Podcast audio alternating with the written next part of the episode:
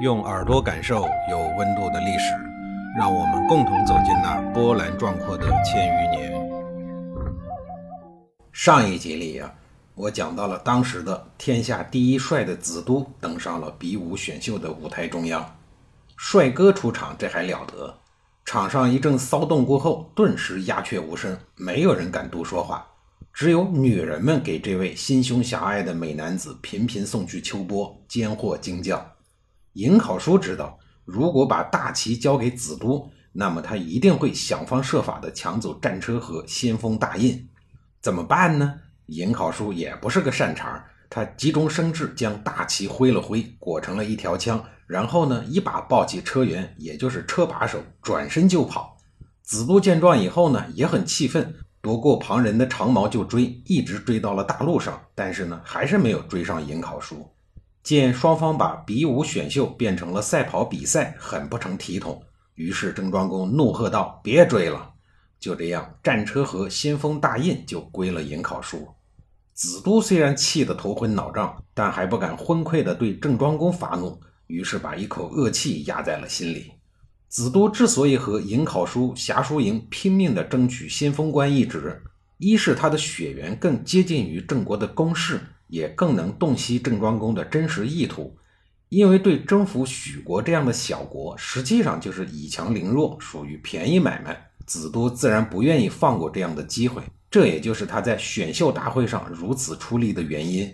选秀终于结束了，出征前的准备也全部都准备完毕。郑庄公以许国不听周天子号令为由，约了齐国、鲁国联合攻打许国。相约，谁先攻陷了许国的都城，谁就有权分割许国的土地。一心想得到许国土地的郑庄公，亲率雄兵攻打，直抵许国的都城。当时，许国的第十一世国君许庄公率领将士百姓死守城池，怎奈何郑、齐、鲁三国兵将三面夹击，破城啊，只是迟早的事情。在许国都城被围的第三日午后，在郑国兵将的猛攻之下，先锋官尹考叔手执郑庄公的大旗，不避刀矢，奋力登上了许国的城墙。然而，还没等他站稳，突然一支暗箭从城下带着逼人的寒气，呼啸着刺向了城上的尹考叔的后背。尹考叔中箭后惨叫一声，从城头跌下，当场命丧黄泉。这支箭从后背一直穿到了前胸，他射的是如此的准确有力，必然是一个将军所为。普通的士兵是没有这样的功力的，甚至即便是最善射的弓箭手，从城下能把城上的人射穿，其力道不是惊人，而是太惊人了。没有刻骨的仇恨是做不到的。死在胜利在望的关键时刻就已经够悲哀的了。然而，更悲哀的是，要他命的不是敌人，而是与自己并肩作战的战友子都。原来，见刚刚新封了先锋官的尹考叔又要夺得头功，加上之前抢了自己的战车，几股恶气在心胸狭隘的子都内心汇集，他再也控制不住了。恶气随着暗箭汹涌射出，正在城头浴血奋战的尹考叔应声栽落城下。多说一句啊。成语“明枪易躲，暗箭难防”就是从这件事而来的。尹考叔刚刚跌下城头，郑国大将侠叔营接过郑庄公的大旗，又神勇异常地冲了出去。他爬上城头，大喊大叫说：“郑国的国君已经登城了！”当时矢石如雨，双方胜负只在须臾之间。郑国将士一眼看见郑庄公的大旗在许国的城头高高飘扬，顿时士气大振。个个奋勇争先地爬上了城墙。许庄公见大势已去，便打开了城门，率军民突围，杀出一条血路，奔向了魏国，然后伺机复国。然而两年后，许庄公还没有实现复国大业，便客死他乡。仗也打完了，也打赢了，该排查先锋官被自己人射杀的这件事儿了。秋后算账，怎么能忽略呢？战争中趁乱打黑枪有可能会被漏掉，但一旦被发现，就会变着法儿的弄死你。解释是没有用的，因为这种行为直接危害谁指挥枪这个原则性的问题。今天你敢打班长的黑枪，后天就敢向连长下手，用不了几天你就敢把枪口对准总司令。所以呀，打黑枪的被抓到了，肯定是要杀一儆百的。这时候，人们自然首先想到了与尹考叔争战车、争当先锋官的子都。你不是没有争到吗？于是你就怀恨在心，图谋暗算，以出这一口恶气。这和现代社会追查政治暗杀的幕后凶手思路是一样的，谁获益最大，谁嫌疑最大，这是一种正常的思路。要说尹考叔的这个案子破起来呀，根本就用不着零零七出马，警校的实习生就能办。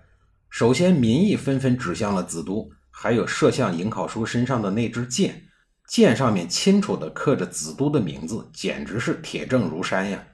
但面对这么一个简单的案子，郑庄公却有意将它搞得很复杂。原因在于，首先，尹考叔有恩于国君，有功于社稷，不能让他就此含冤的死去。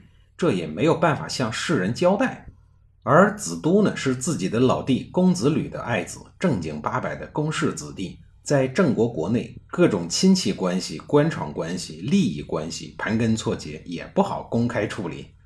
当年公叔段和老娘一起造郑庄公的反，闹独立的时候，公子吕就坚定地站在大哥郑庄公这一边，在这场动乱中功劳显著，深受郑庄公之重用。其后征伐四方都有公子吕的功劳，现在让一个上了年纪的叔叔亲手宰了自己的侄子，从人心的角度上来讲呢，也确实有点强人所难。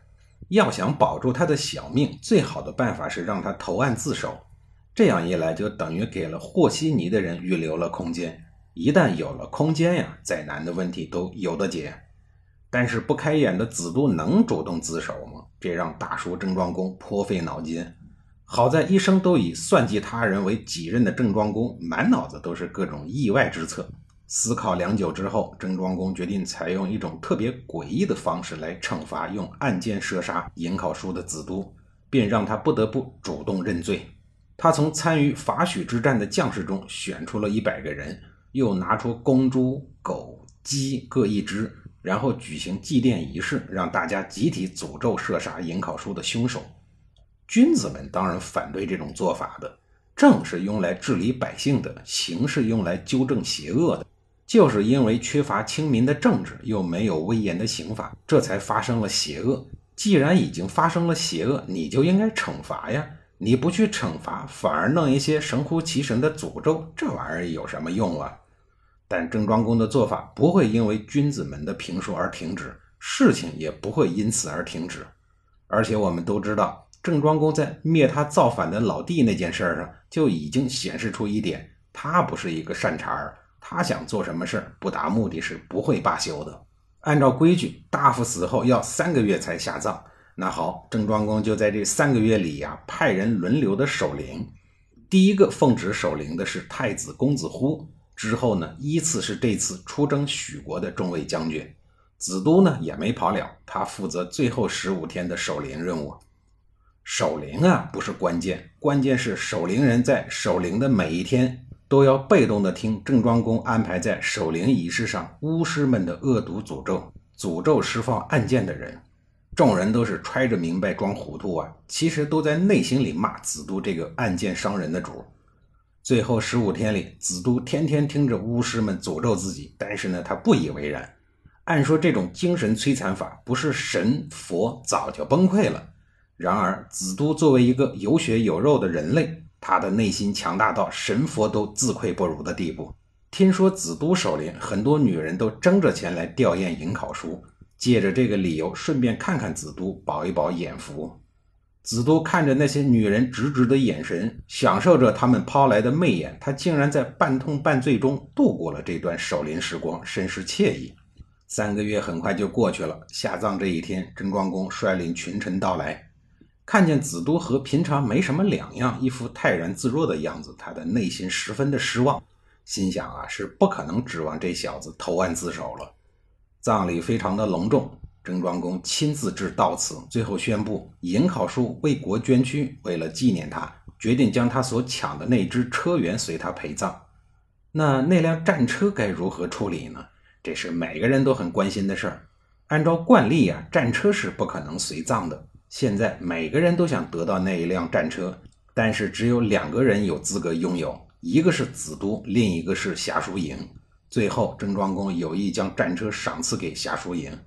就在夏叔营感动不已，准备向郑庄公表达感激之时，子都从人群中冲了出来，大喊着说：“国君在上，这一辆战车，不管从哪一个角度说，都应该归我。主公素来做事公平，这一次为什么如此的有失公平啊？”郑庄公再也忍不住了，不顾国君的高贵身份，像一个泼妇一样大喊大叫说：“来人啊，把那一支箭给我拿上来！”拿上来的那一支箭，正是子都射向颍考叔的那一支。郑庄公冷冷地从侍从手里接过剑，然后狠狠地扔在了子都的面前，大骂说：“战车不能归你，只有这支箭才是你的！”气疯了的郑庄公说完以后，随即命令左右给我拿下。慢！子都大喊着说：“不需要主公动手，这事儿啊，还是我自个儿来。”谁也没有想到，就在电光火石之际，子都抽出了自己的宝剑，横向了脖子。自刎之前，子都激愤地说：“都说我暗箭伤人，我无可辩驳，那我就以死谢罪吧！”一道血光冲天而起，子都就这样香消玉殒了。战场上的敌人不能令他畏惧，暗箭伤人的事儿不能让他惭愧。巫师的诅咒不能伤害他，可是得不到最酷的战车，最终让他绝望。让子都射杀颍考叔的，正是因为战车被抢。自杀的原因不是他被揭露，而是郑庄公把战车给了侠叔营，这让他觉得人生没有了意义。他就是这么一个心胸狭隘、爱美、爱面子、爱酷车的帅哥。三个月以后，子都下葬，郑庄公没有来，但是呢，他派人来宣布那一辆战车为子都陪葬。子都生前的愿望，死后终于得到了现实。正是春秋美儿郎，度量如鸡肠。战车见人品，暗箭伤人亡。颍考叔之死，虽然说死于子都的暗箭，但是也是死于他自己修养上的缺陷，那就是争功心切，不能忍让。颍考叔在孝道上能推己及人，挖了一个叫黄泉的小屋子，可见其智慧及本人至纯至孝的品行。在战场上能身先士卒，可谓是忠孝可嘉；但在事功和修养上却不能相互忍让，最后死于自己人的手上，可谓功亏一篑，千古遗憾。当然啊，人无完人，金无赤足。颍考叔忠孝双全的事迹和精神呢，一直为世人所传颂，并感染教育着一代一代的后人。历经了两千七百多年，颍考叔的墓和庙。